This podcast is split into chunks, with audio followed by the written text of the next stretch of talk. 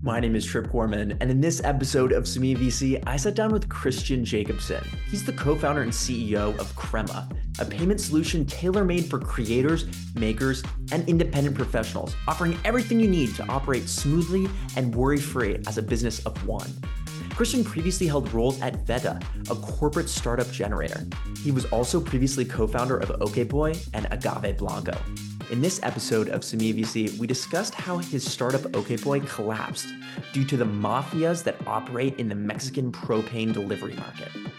We talked about Mexico City as a founder and VC ecosystem, including discussion about specific neighborhoods where they live and meet up, like La Roma, Condesa, Polanco, and Del Valle.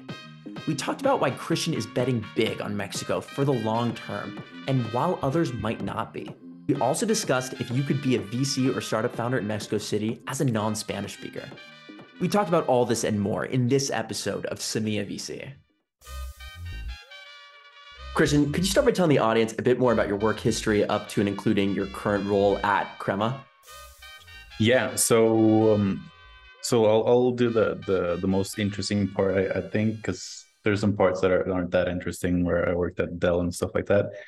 Um, but I think the most interesting part starts where I went to to Mexico. I moved to to Mexico, uh, and then you know I, I, found myself in, in the ecosystem of you know entrepreneurship here in, in Mexico, which very lucky for me.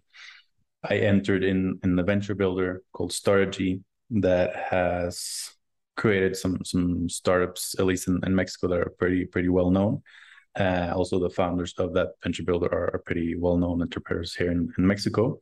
So I was very lucky to to enter into that venture builder, to enter into that ecosystem, um, and obviously learning a lot on how to build startups right from from scratch. Basically, what we what we did there. Um, then after that, obviously, I went to um, a startup generator called Vetta, where it's very very similar the only difference is that we created startups uh, together with corporations. So what we did basically is um, a corporation came and said, "Hey, I need to innovate. Uh, I want to see if I can, you know, make a startup." Um, and so we did, you know, all the research, user research, everything in their industry, in their market, uh, with the idea that we're going to take advantage of the competitive advantages that the company has, right? Uh, make the startup have a have a flying start, you could say. So so that's what we did. We we created startups with with several corporations here in, in, in Mexico. That obviously for me was a great experience just just because you can you can fail with other people's money right you don't have to do it with with your own money uh, i think that's something super valuable you know you, you learn a lot about how to how to create a startup how, what stuff not to do like we were we were spending like ridiculous amounts of money on, on marketing and stuff like that that as as a startup founder you would never do because you have to really take care of your runway uh, many times. So so that's kind of the, the stuff that i learned um in especially that that last experience. And obviously from there i went um, i tried different different stuff that you can you can see on my my linkedin. Um, but i went on to create um, OK Boy, which is like a, an Uber for for propane gas in, in, Mexico. Basically, the problem that that we were solving was um, propane gas in Mexico, which is the most used gas in, in, Mexico that you use for cooking, you use it for heating your water and everything like that, is just in the 50s, right? The the biggest innovation that's been in that market is WhatsApp, right? That you can ask for for your gas in, in WhatsApp. Um, so we were like how can we how can we change that? How can we innovate here? And obviously uber was a model that that made a lot of sense you know give a lot of visibility to the users uh, let them see you know when when is the dude coming? How much is the, the price? Uh, choose between different companies as well right? So so we we did that. It went pretty well but it wasn't like a a market that was very i was very passionate about. You know it's it's gas and in addition, there were several problems with like mafias in, in Mexico City that that made it very difficult to operate. Um, so so it wasn't like an industry I was very very passionate about. Um, so I, I said to to leave that, and that's kind of where I was finding myself, you know giving advice to to other founders inside Vetta, um, helping them with how to create startups and what we've done in the past, and then also together with my now current co-founder Ramon, start to ideate what today is is Crema. No? So that's kind of the the whole background of of what I did before before creating Crema. Right now, I'll tell you a little bit about what it is and what we do. Um, but also in the meantime, like any entrepreneur, uh, I was freelancing, you know, to have some extra money on the side, also to to give operations to to the business. Um, so that's kind of an experience that I, I had to do to keep the business afloat, to keep my my personal life afloat, and then based on that experience of being a freelancer, of of working with with companies, um, one problem that always always always came up with with them was getting paid, right? Um, so many times as a freelancer, usually what happens is you get so excited that you got a new client, right? You kind of forget of of what's going to happen when you finish the job, right? Getting paid, which is the most important part for, for a freelancer. Um, so you kind of forget about that. It goes into like a, forgotten book while you're working on the project you don't really want to be charging your client as well because that's not your core as a freelancer usually you're a freelancer because you're very good at you know design or uh, consulting or accounting or whatever it is you're not like you're not like a, a professional collector right um, so that's something that's for a lot of freelancers it's a pain to to to be doing that all the time and it takes the focus away from actually delivering what you were supposed to deliver um so that's kind of the problem that that we saw that we wanted to solve uh, obviously, there's plenty of problems for for freelancers, right? But this was like a, a pain that we had um, because it's it's it's really hard, right? When when you have to be after your clients. Hey, can you pay me? Can you pay me? Can you pay me? Can you pay me? You create a lot of friction too. So if you were hoping to retain the client, right, keep working with them, if you keep charging them like that, at some point there's going to be so much friction that either you or the client's going to be like, you know what, maybe I'll, I'll, I'll work with someone else next time. So that's not something that you want because you usually work hard to get clients, right? That's I think the most difficult part of being a freelancer is getting the client. It's why there are so many solutions like Upwork, Fiverr, freelancer.com, and so many solutions that focus on connecting freelancers with clients. So it's very, very hard that part, but a lot of things happen in between, right? So if you don't use one of those platforms, and you find your own clients, you still have to manage them, right? Mm-hmm. Which is very, very difficult. Usually you're you're one person, so you don't have like a team who can manage your clients, charge them, financing department, accounting, and everything like that. So that's kind of the the the things that we wanted to change with Crema. We wanted to help freelancers charging their clients, make it super easy for them to charge and for the freelance for the clients to pay them actually, pay them the way they want give them terms that they usually have with other providers that you also want with, with freelancers. So that's kind of what we we went through to to build what Crema is is today. And obviously we have bigger plans of, of what Crema can be, but that's where where we are today, more or less. Could you discuss a little bit more about why Mexico City in the first place? And then we'll continue on to ask why is Crema uniquely situated in Mexico and, and, and what that competitive advantage is there? Yeah. So so well, I, am in Mexico City because my, my wife is Mexican. Um, so I met her in, in San Francisco where I was studying um, at the University of San Francisco. We met there and then obviously a little after the studies we, we stayed there to work and, and, and stuff like that, but we decided to to to go to to Mexico. I'd never you know lived in, in Mexico before, so it seems interesting. The times that I visited, I really liked it. So um, I was like, let's let's do it. Let's let's see what's what's good there. And it's it's been really cool. I think Mexico City is probably one of the hottest cities right now in terms of of touristing, but also in, in terms of, of a growing startup scene, for example.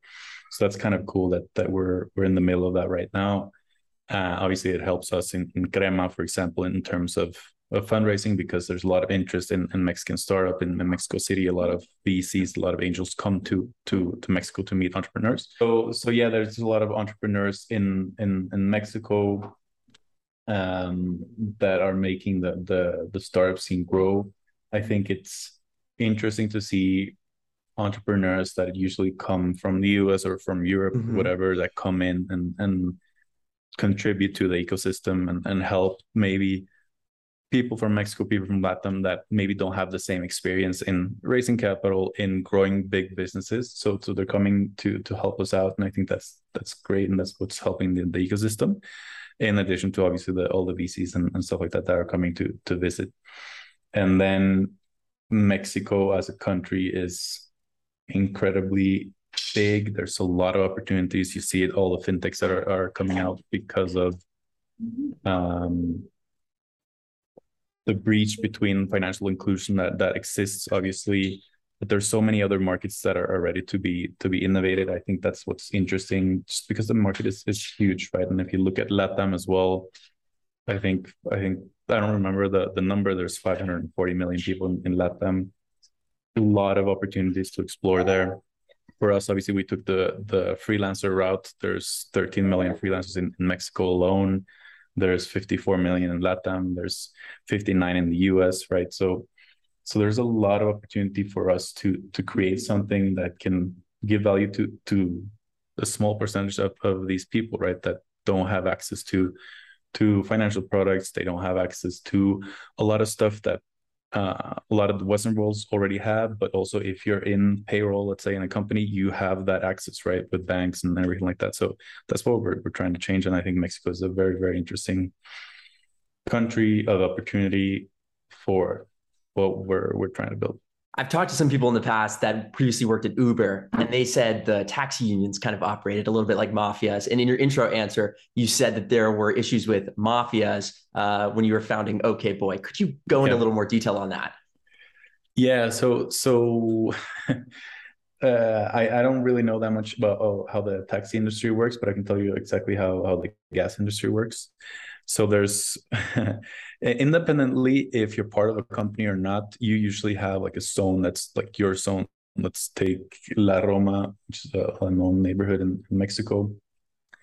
There's uh, X number of of uh, gas suppliers there, right? And we're not talking about companies; we're talking about people. But just because the the way that it works in Mexico is that you, as a person, you buy a gas truck you buy the licensing rights of a brand, let's say um, Sonigas or, or, or Global Gas, you buy the rights to have that brand on your on your truck, but you operate as a business, right? So there's a lot of people who have their own businesses, and obviously their interest is to sell more, right? And their interest is to have an area that that is theirs and if someone comes in and tries to sell gas in your area, that obviously affects your business, right? So little by little, just because of this environment, they started to create like mafias, like, hey, Trip, let's protect this area together, make sure no one comes in. So they, they started forming like small syndicates, you could say, or, or mafias that would protect each area, right? And then when an app like Okboy comes along that lets users ask for gas from whoever and we just send the closest one that might not be one of the mafia guys. This guy comes into the area, he fills up gas for the client, and what usually happens is that they they block him, right? They block this this gas truck. They stop him. He can't move anywhere, and they come out and threaten him. Sometimes with you know beating him up, sometimes with guns. Um, and they, there have been been killings like just because of territory management so that's kind of the the the the mafias that that they have in, in, in Mexico City, just because it's it's a very lucrative business too, right? So we were talking to to several of these guys who not only had one trick, but they had ten, and they were making millions of dollars a year. Um, and obviously, they have their interest to protect their their own business, right? And they, the only way they know how to protect it is with mafia activities. What an answer! What an answer! Could you could you tell the American that's thinking about going to Latin America or the European that's coming to Latin America to start a startup? Uh, obviously, that was the, a very interesting story that is is tough to follow. But what else should they know about building in Latin America? And uh, feel free to just give one crazy example if that's something that you have in your arsenal. Uh, um, I don't know if I have any, any any crazy examples, but I think what's what's if what's important to know is that there's a lot of uh, things that we take for granted, you could say, in in the U.S. and, and Europe, uh, stuff like infrastructure uh, that you don't really have here. Um, obviously, it's it's becoming better and better every every single day, but because of corruption, because of what's, what's happening in politics, the money that you pay as a taxpayer is not reflected in in your day-to-day life right? Because there's a lot of corruption. They take it into their own pockets. So that's kind of stuff that you have to be aware of that stuff is going to take a lot longer right? Making a company is going to take longer too right? In the us i think you can create a company in in, in 10 days right? You have a c corp in delaware in then 10 days. Here in mexico it's going to take you three to six months right to have a, have operating entity. So that's kind of stuff that that takes time that you have to take uh, into consideration. But i think given that that's exactly what gives you the opportunity to do a lot of stuff right? So there's so many interesting places where you can just create something because there's so many problems. And that's what, what makes the market so so interesting because something that you would never think of as a problem because in your daily life it works right where you live. But in Mexico or in Latam, in any country, basically in Latam, that is a big problem, right? What you thought was normal is just not possible, right? And and fixing that could be, you know, a billion dollar business without you even even thinking that it would be something in the US, right? So that's kind of something that's that's very interesting, but it's also, you know, it calls for for irritation sometimes, right? You're just like, ah, oh, man, how can it take so long to create a company here? How can it take so long to go to the bank and get a bank account? How can it take so long to to file for your taxes or get your tax ID? So there's there's a lot of stuff that that are are annoying, you could say, but it also gives gives access to to opportunities and to solve problems. That's very interesting. How did you go about funding for Crema? Yeah, so so we um we started fundraising right away. Like when we got an idea, we were like, okay, let's first of all let's get some funding to to get this uh, idea on, on its legs at least. Um, so we knew we we had something obviously when we were talking about the idea when we kind of made the first you could say mini MVP because it was really a mini MVP of literally a a Stripe payment link, but we saw that it worked, right? So we were like, okay, this is something let's get some funding. Um, so we started by going to the startup generator where, where both of us worked for Vetta, like I told you. And we said, hey, we have this idea. Do you guys want in on it? And luckily for us, they, they said yeah. So so they gave us a hundred thousand dollars for for that. So that gave us a little bit of of peace of mind, obviously, to to go about what we wanted to.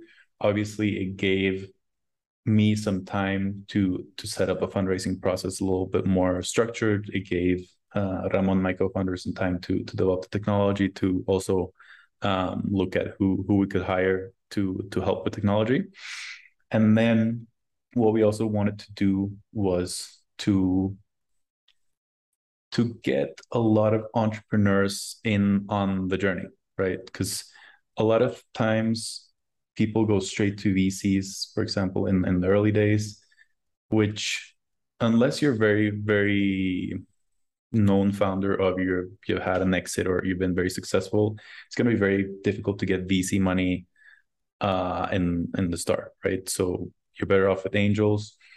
Um, we've decided to go after entrepreneurs uh, that could help us along the way. So you could say strategic entrepreneurs more than anything, with the idea that they are also going to not only help us get us clients, but they're also going to help us further down the line in our next funding round with intros to to VCs, with intros to angels, and, and, and that stuff. So, so that's kind of how we thought about it. Obviously, along the way, those entrepreneurs just created intros with VCs right away, so that we could get some some funding from from from some micro funds. Uh, so that helped us out a little bit too. And right now, we are we are going to most likely prepare for for a round that's going to be in, in October, November, uh, which would be our I don't know what you were gonna call it, but pre-seed, seed, something like that. Um, and hopefully we can take advantage of of the effort that we did principally in creating a, network of entrepreneurs and, and, small angels that can help us to to raise money now from from maybe some some bigger VCs. I love it. I've uh, a, a question that might be off topic, but it's something near dear to my heart because I love domains.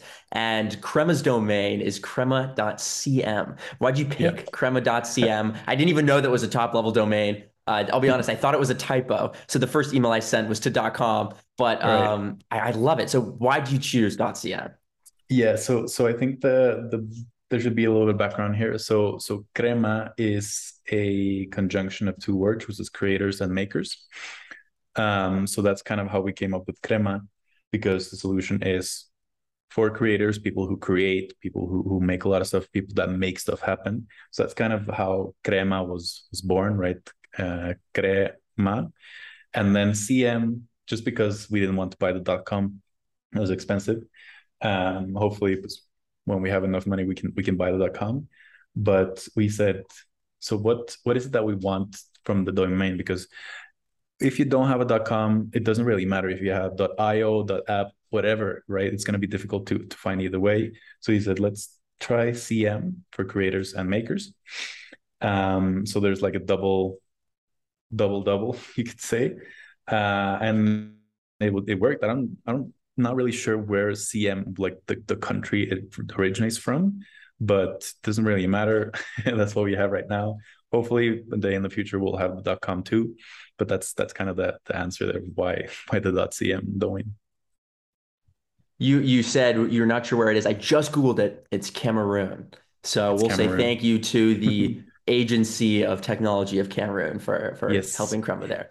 But um Uh, I'll, I'll, continue on. In, in in some of your previous answers, you've discussed how Mexico City as a tech scene is growing and, it, and it, it's very vibrant right now. Could you go into more depth about how that's helped you as uh, you know both a person? Because I, I've talked in previous my guests have talked in previous interviews on building a tech city. Part of it is having the opportunity to to live your life with other people that are in the industry. So tell us mm-hmm. about that whole holistic uh, perspective on how Mexico City is growing as a tech city and, and how you interact with it on a day-to-day basis. Yeah, so I think I think it comes it comes back to to what happened you could say like four or five years ago where where startups in, in Mexico were creating buzz. You know, there was Kavak, there was Konfio, there was Quesky, startup that that started raising a lot of money from from from other VCs like in, in the US, for example. So that created more and more buzz, obviously, of, of what you could do, right? And being a Mexican startup, it gave hope to a lot of entrepreneurs. I think from that point on, a bunch of entrepreneurs were were born because it was possible right now.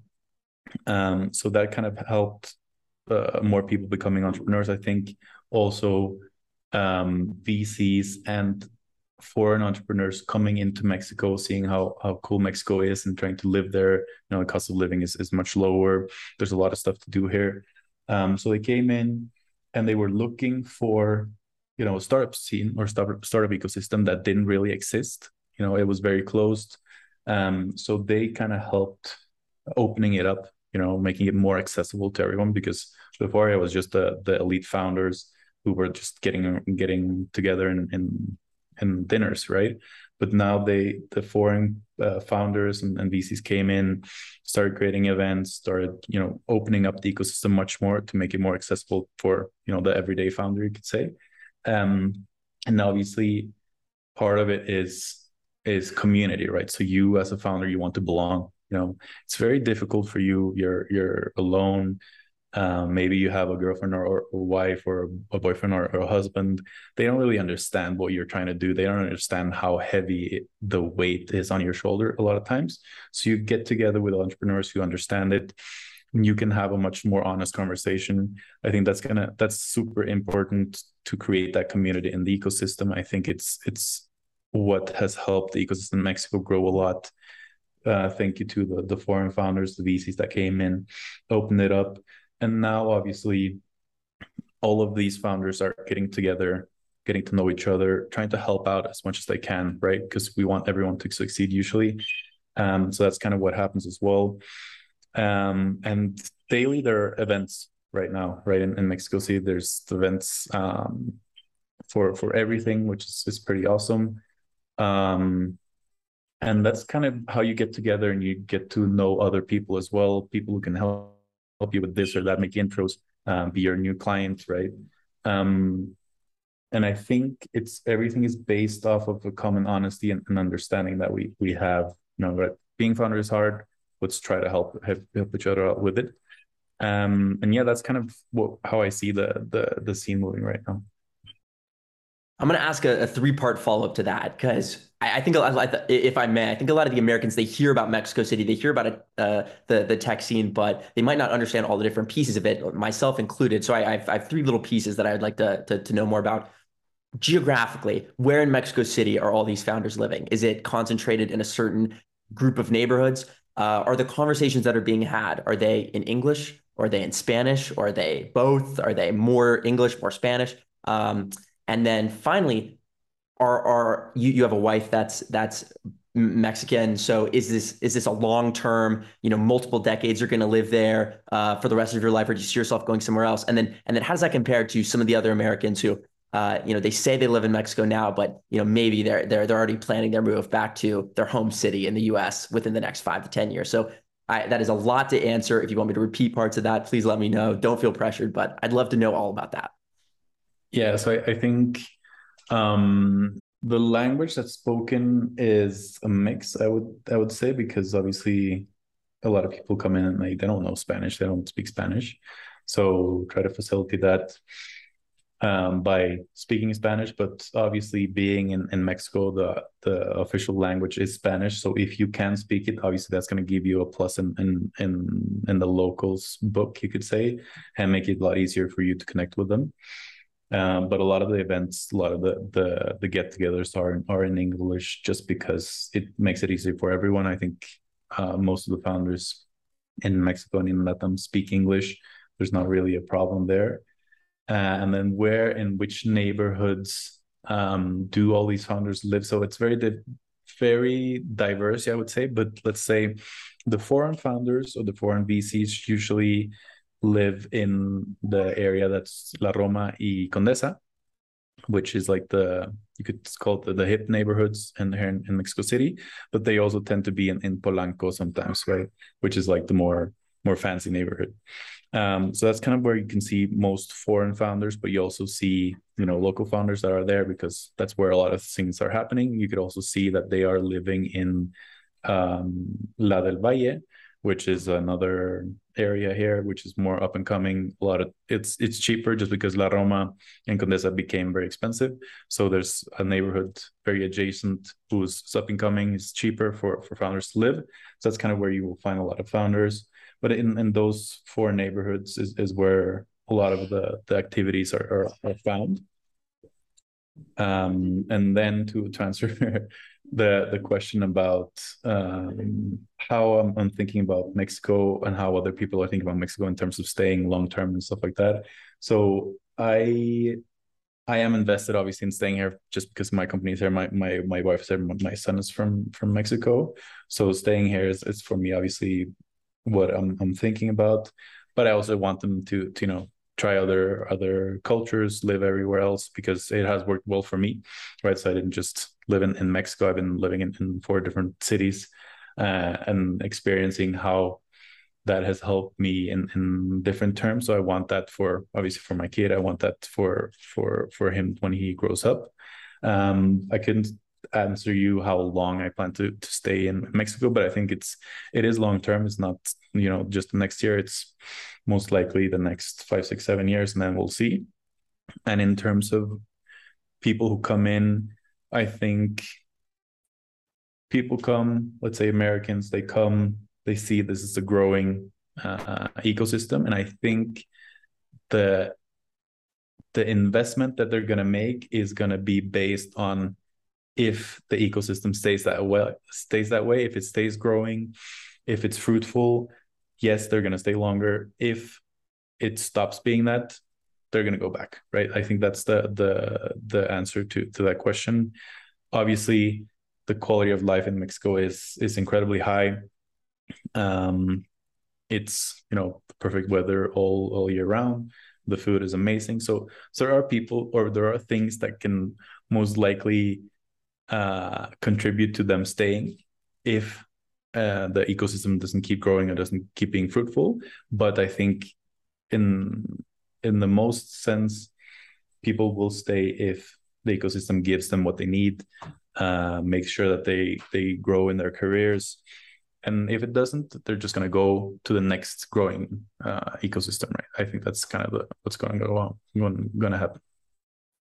I'm certainly putting my eggs in the Latin America basket. So hopefully it continues to grow, and I, and I think it certainly will. Um, so finally, I have to ask Peter Thiel's famous contrarian question, but with a uniquely Semilla VC twist.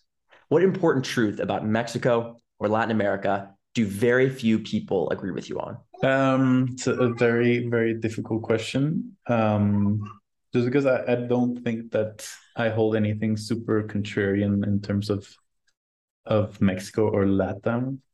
I think it's it maybe was contrarian a couple of years ago when I first moved here, but it's not anymore just because you can see that it it's the ecosystem is growing, but the amount of, of opportunity, I think I've mentioned it before, is just tremendous. There's so many problems that you can solve. Just, I think you can go out in the street in Mexico and then you find 10 ideas to make a start, right? To to improve infrastructure, to improve everything that has to do with banking, everything that has to do with payments, cross-border stuff. I think the interaction between countries in LATAM is increasing. And I think that presents a very, very unique opportunity for a lot of startups who can help facilitate those cross border interactions. I think that's going to be very, very interesting. I think right now, something interesting is going to take place with crypto that's going to make Latin America maybe one of the most important areas in the world for that, just because banking is, is broken, cross border is broken, and crypto is going to help facilitate that. I think that's going to be very, very interesting. We're certainly seeing that in, in Crema. You know, we can you can pay with crypto, you can get paid with crypto. We also see that I think banking in regards to crypto is going to be huge. I think you can create basically a bank. You're not allowed to call it a bank. You can call it an account or whatever. You can create a bank that's going to be completely borderless, make everyone in LATAM and everyone in the world uh, be part of it. And you can get access to everything that you have in any other bank in, in Mexico or US, whatever. You can have that completely decentralized. I think that's going to be very, very big in, in LATAM. And I think in Crema, for example, that's a bet that we're making right now. And I think that's going to be something that's going to grow immensely in the next coming years. I love it. Christian, thank you so much for taking the time to come on the Semilla VC podcast today. No, thank you so much for having me, Trip. Thank you for watching this episode of Semilla VC. My name is Trip Gorman. Don't forget to like and subscribe wherever you view the podcast. And don't forget to check out our newsletter, Dealflow LA, which can be found by going to dealflow.la.